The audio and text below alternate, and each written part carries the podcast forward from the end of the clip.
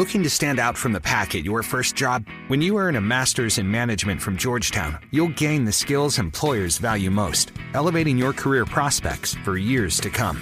Get started at choosegeorgetown.com/mim.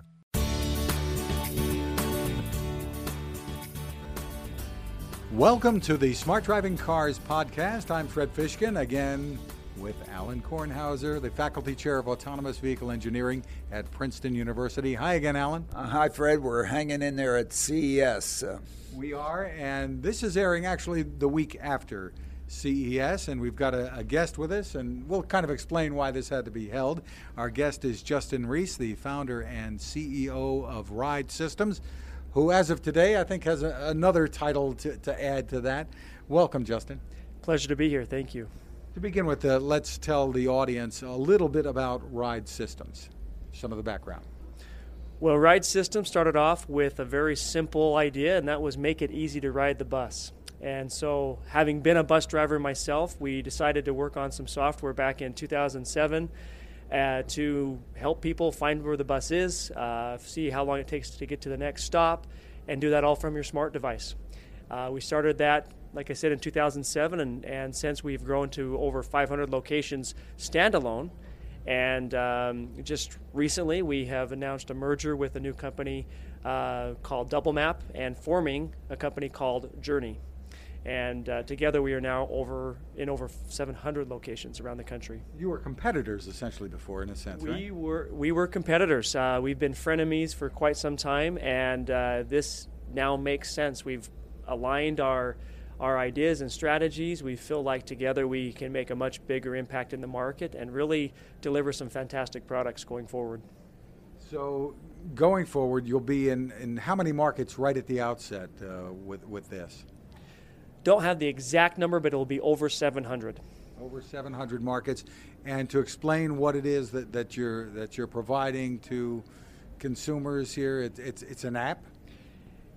The app is part of it. What we do is provide real-time transit information to the riders. So that includes where the vehicle is, the time estimates to where uh, you want to go, and when you'll be picked up.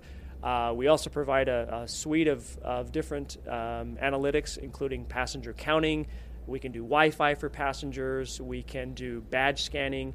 Uh, we cover a large range of client bases, everywhere from cities, universities, corporate campuses, um, hotels, and it's just a fantastic way for people to feel comfortable riding transit. And what do you have to install to make all of this happen? Well, we can do a few different types of hardware. Uh, we can we have a magical box, we'll call it. It's, it's a magical black box that uh, is installed on each vehicle, or we can install a tablet, ruggedized, non-ruggedized, that allows the driver to uh, interface with the system, and that produces all the data we need to, to push it back to our back-end servers and then out to the public on a website and mobile app. So, do you provide this as a contract service to New Jersey Transit, let's say? We would love to be with New Jersey Transit. Uh, very few people would. Sorry, but go ahead. But yes, it, it, it would be a contract service. Uh, we we do sell it as a subscription type service where the equipment goes on the vehicle or trains, buses, whatever we need to track, and then we have yearly, monthly, quarterly, however they like to divide it up as a as a service offering for them. And I'm assuming there's a lot of potential when it comes to new forms of mobility using uh, autonomous driverless transportation, and you must be looking at that. Absolutely. As a matter of fact, one of the exciting places that we're in right now is downtown Detroit. Uh, we're working with a company there where we handle all of the tracking for fixed route parking operations. Um, the people will park outside the city and, and take the shuttle bus into work. While they're there at work, there are autonomous vehicles operating in a downtown circulator uh, system, and we track those as well. And that's an example I think can be taken on numerous cities where you can do uh, and have one solution to help people get around very easily. And from a consumer's perspective, would they need individual apps for if they went, if they're using multiple systems, for instance, that that, uh, they, that they might want to track different forms of transportation? our goal is to unify that underneath one software system. So called Journey, perhaps. Yeah, yeah Journey. That's that's right. Um, you know, the example there was we have the fixed route that's tracked on the app. We have the autonomous vehicles, but we've been approached by the scooter companies that are very popular around cities now. We've been approached by some of the automakers and some other strategics where they want their services inside our app, or at least we work together to provide one mobility solution that a city or a corporation can use to provide all of their their people, the the employees, uh, a, a great way to get around. So, in terms of doing this, uh, how have you been able to handle so many uh, different entities to be able to put all this data together? With a great team. Um, you must have a great team. Yeah, we. Because it's non-trivial, right? Uh, That's right.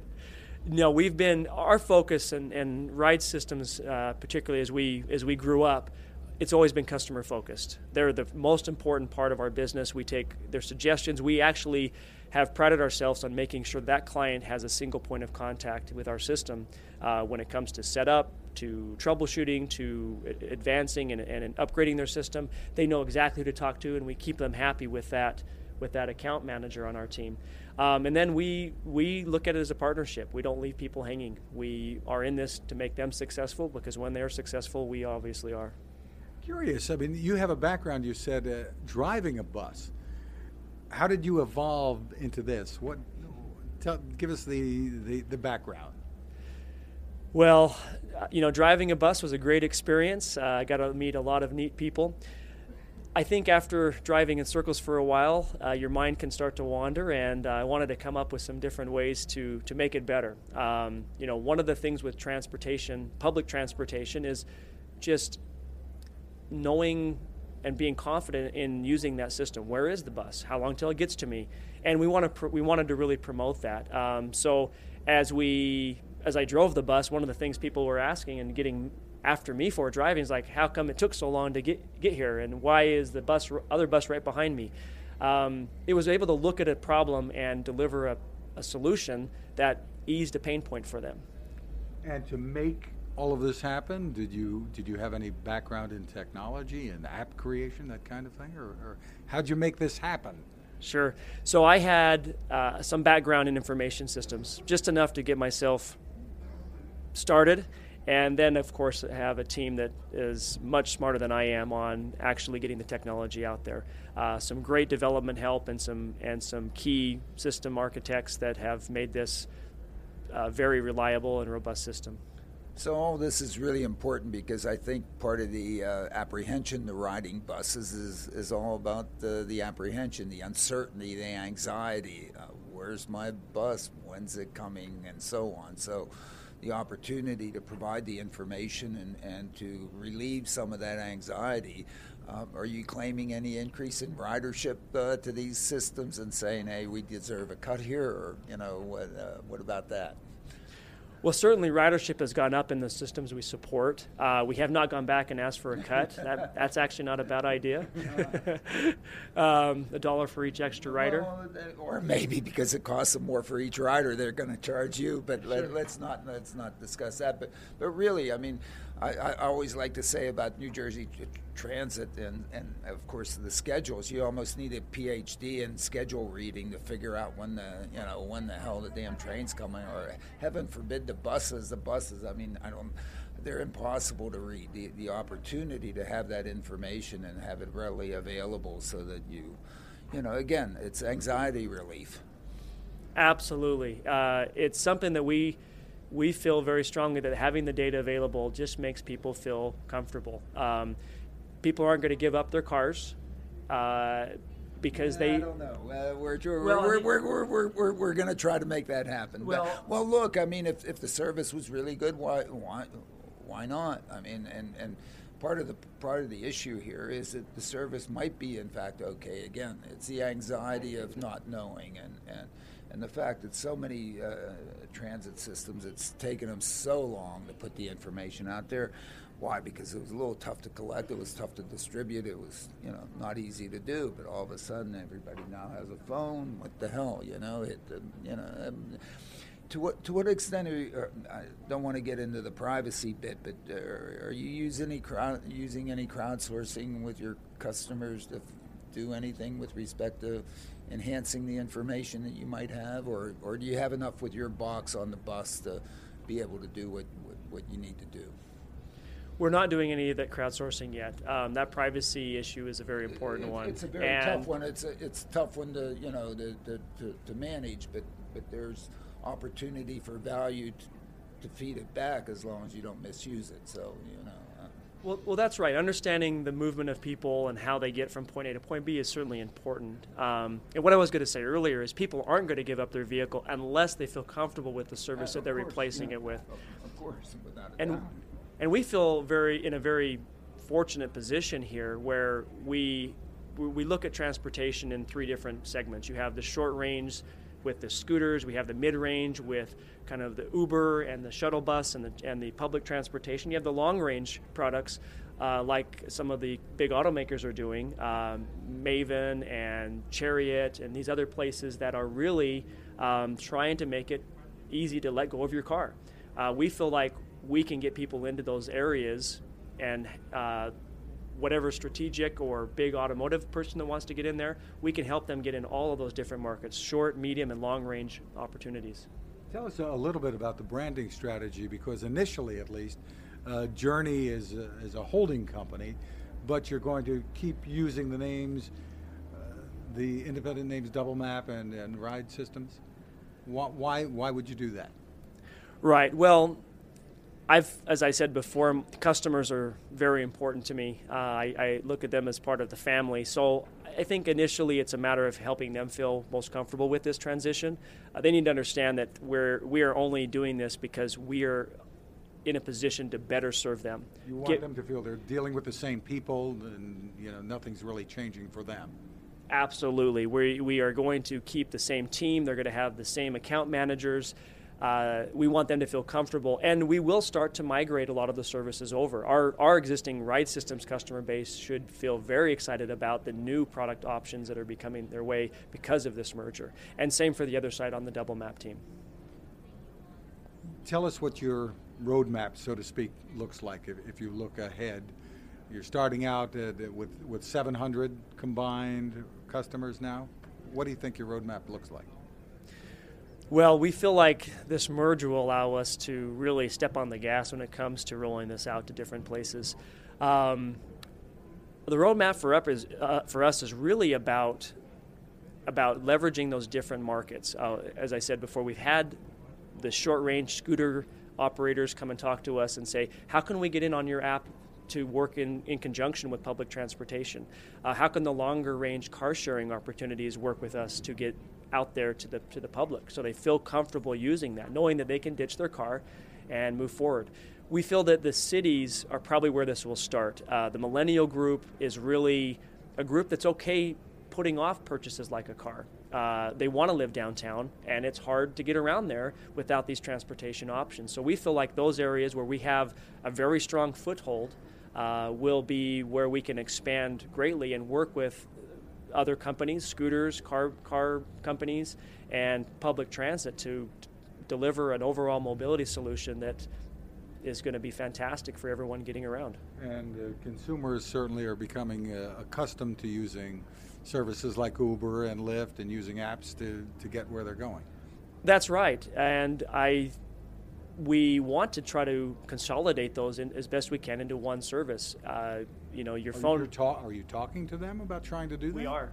Yes, we are. We, we are talking to them about consolidating uh, consolidation of those services, at least in a in a single point where they can access it. Having a dozen different apps on your phone, and depending on which city you land in, you have to figure out what to use. is is a little confusing. We can we can help with that. Very cool. You know, or having to download now another app because I'm in a new city of blah blah blah right. and all that stuff. Nobody does that anyway. I mean, you know, I or essentially nobody does it. So growth wise, you know, I feel like we can we can really you know double or triple the size of the company in a relatively short time because we just have so much more to offer. We have so much more to uh, to offer to people that want to team up and be strategic partners, and ultimately serve serve the customer base. People are excited for this technology. Terrific. To get more information on on what you're doing here, where should people go? there, we, we have a website that we're launching. Uh, it's going to be journeyholdingcompany.com. Uh, we will do all the press release and uh, additional information there. Of course, people can go to our existing websites, uh, ridesystems.net and doublemap.com. Uh, all of the, the fun that goes along with this merger will be shown there. Well, congratulations on, on the merger and, and what the future holds for you. Thank you very much. Pleasure talking to you both. Very nice having you. Our next guest on the Smart Driving Cars podcast is Ronny Cohen, the CEO of a company called VayaVision here at CES. Thank you for joining us, Ronny. Thank you for having me, Fred. Well, give us a, a little background, first of all, of what VayaVision does. Well, VayaVision is doing fusion and perception for autonomous vehicles. It means that we get the raw data from all the sensors, cameras, lidars, and radars, and we generate a full, detailed, and accurate description of everything around the car. It's called the environmental model. It's everything that the next layer, the driving layer, needs to make its decision. And do you have uh, customers making use of this today? Well, we have several uh, leading tier one and OEMs that we are working with. Eventually, they will become customers. It's a process in autonomous, in in, uh, in automotive. Well, tell us how, how it all comes together, how you're doing what you're doing. a little bit of the nuts and bolts here. Okay, so let's start with, let's understand what the problem is. Today's system, the first generation of autonomous cars, are doing what's called object level fusion. It means that they're doing the processing separately on the different sensor. So you've got a processor doing on the camera trying to detect cars, pedestrians, free space lanes, etc. And it's not reliable enough. So you also have a LiDAR. And there's processing on the LiDAR trying to do the same detection, and that by itself is not reliable enough. Same goes with the radar. So we've got different sets of non-reliable enough uh, detections. Now, in the first generation, they tried to fuse these, these detections on the detection level, on the object, the cars, the pedestrian. But if the actual detection is not reliable enough, so fusing three non-reliable detections will never give you a reliable enough environmental model. And you've seen the results. Already we've seen accidents, casualties, and when you uh, analyze them, you see that all of them relates eventually to perception to wrong detections or uh, understanding of the environment. So something better need to be done, and that's what we're doing. It's called raw data fusion or early fusion. It means that to get an optimal detections, we take all the raw data from all the sensors, all the pixels from the camera, all the measurements from the lidar, all the measurements from the radar, unprocessed, mm-hmm. and then we're train we're doing our detections based on all the data together. This is the way to get to an optimal detection. So, how do you actually do that? I mean, how do you know that in a particular area one of the sensors is giving you the information and the other one is giving you the opposite information? Which one's right? Right. That's that's that's exactly the point. That doing raw diffusion is very difficult, uh, and we have not just an, uh, a good system, but also a very efficient one. The way we do that, our unique architecture, is to fu- perfectly calibrate and synchronize all the sensors to the pixel level. So what we we are getting is like a colored 3D image of the uh, of the environment in the resolution of the camera, in HD resolution. For each pixel, we've got the color, the depth, and the velocity. Well, that's what you want. Okay, that's, I, I, I, that's absolutely what you want. I, I understand. So, and, and, and we have a system that is doing that. It's uh, already working in real time on the car. So, are, are, you getting the color from one entity, the depth from another, and then the velocity from the third, or are you get, are you getting velocity from all three, or the, and the depth from all three? How, how, uh, tell us a little bit about the approach. I know you're not going to yeah. give away the IP, but uh, a little bit about the approach. So, so uh, in order to, to understand what we're doing, there's one a piece missing that I didn't tell you about yet. Okay. And uh, that's what we call the upsampling technology. Because I talked about uh, getting in high resolution 2 million pixels per second, also depth and velocity. However, you know the lidars and radars, they are much, much lower resolution, right? They don't have 2 million. You've got to interpolate, and uh, that requires, uh, you know, who knows what, a, a, leap of faith. Let's call it a leap of faith. So we've got the leap of technology. We've de- developed unique technology called upsampling. It's a set of algorithms that are capable of extracting that 2 million depth point out of maybe 20,000 that we are actually getting from the sensors And we do that by analyzing the environment, the scene, on a frame by frame basis because I'm looking at the same scene frame after frame from different points of view as the car is moving. Absolutely. And I'm using all that data. I've got a very accurate ego motion, so I know exactly how much I move from frame to frame, very, very accurately. Sure, to, I agree. To, to, to, sometimes to millimeter accuracy, very accurate. Uh, yeah, whatever. We yes, that, sure. We do that on our own. And then we are using all the data to build an accurate 3D model given sparse data every frame. And we're also using the color. It's a fusion algorithm it's it's unique. I can show you videos here, not on the podcast maybe, but yeah. I can show you in this uh, here.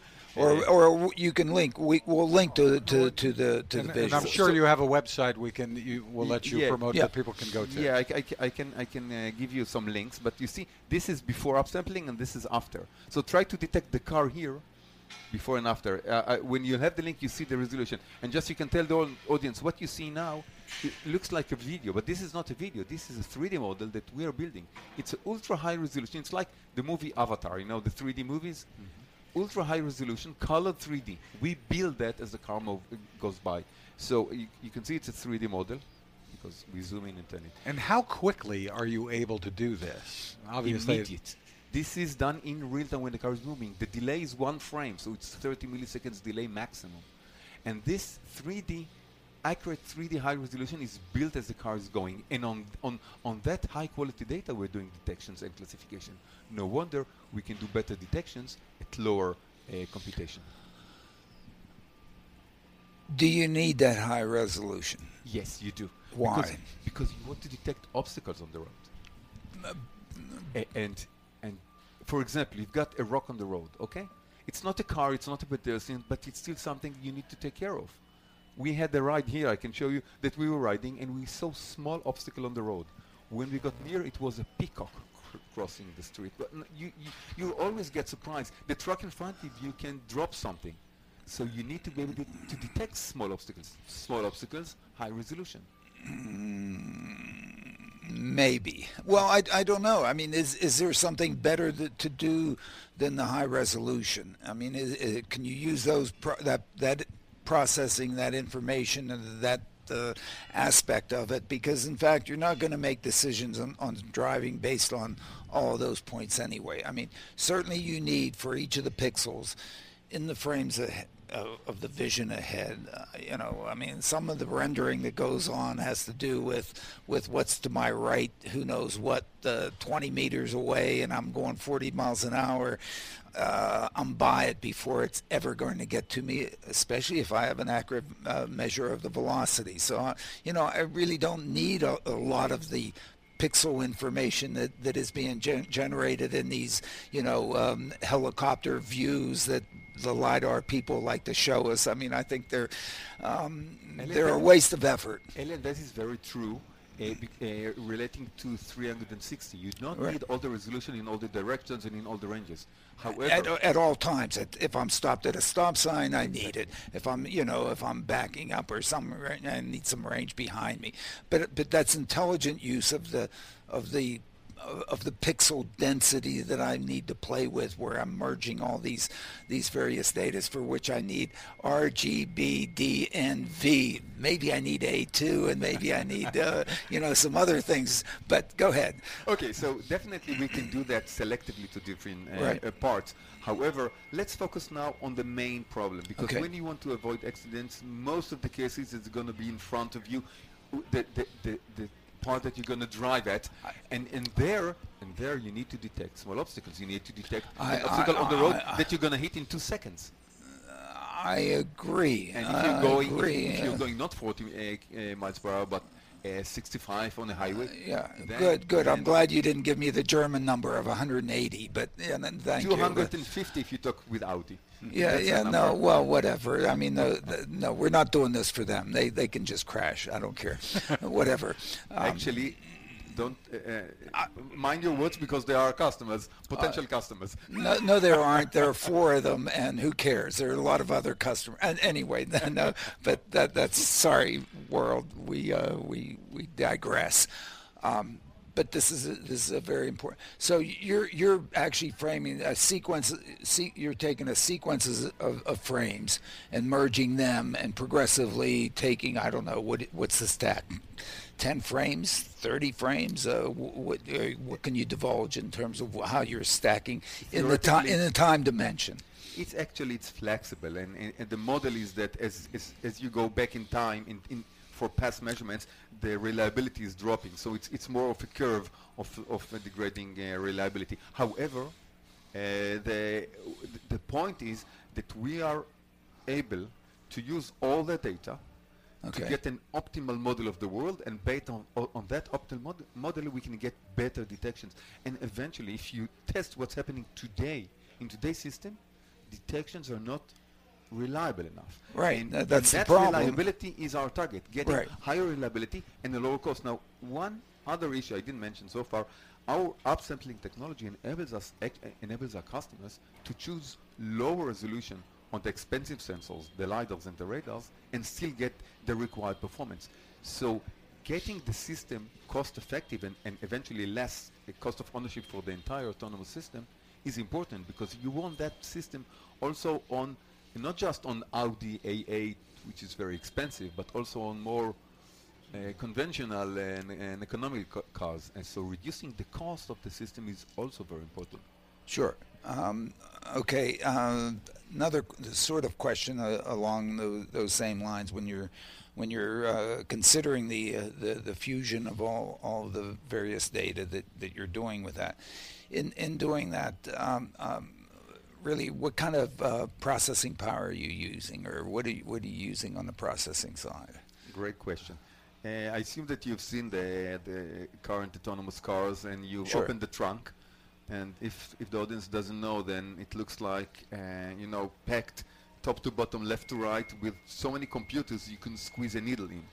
That's how a typical autonomous car trunk looks Although like. NVIDIA will tell you something different, and maybe Tesla will even tell you something different. But go ahead. NVIDIA's in that system today, but our system is more efficient. So every all our processing, everything all together in real time, is done on a single NVIDIA processor. Okay. So our trunk is actually empty. We, we have one processor and everything is done on one processor. One of our benefits, as I said, in regards to cost, is also being very efficient. And your frame rate is roughly?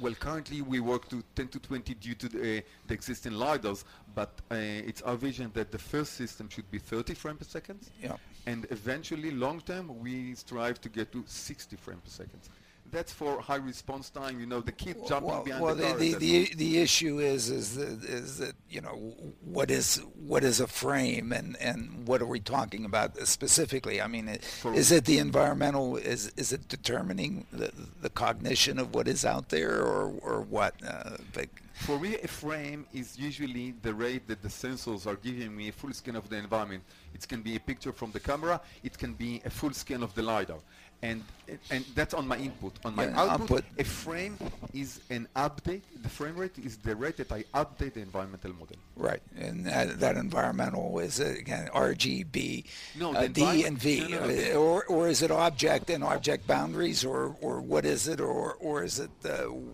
what is that? The uh, environmental not, not model is usually a combination of what's called occupancy grid, which is a bird eye view of the street, and, and for which I, I tell for every small square what's in that. Is it drivable road? Is it car, pedestrian, obstacles, etc.? That's the occupancy grid. And on all the important objects like cars, pedestrians, motorcycles, uh, uh, I don't know, trucks, etc., I give a target list with a, a, list of details, more accurate details about that orientation, speed, uh, distance, etc. Very interesting. For more information on, on, what you're doing, where, where do we send folks? Well, you can visit our uh, homepage on uh, vayavision.com and you can always uh, contact us directly uh, at uh, Ronny, which is R-O-N-N-Y at vayavision.com and uh, we'll get back to you with more information. Ronny Cohen, thanks for joining us. Ronny, it's been a pleasure having you. Thank you for the discussion. That's it for this special edition of the Smart Driving Cars podcast from CES. We want to thank our guests for joining us. You can find us at smartdrivingcar.com, find my tech reports at techstination.com. Stay tuned for more, and thanks for listening.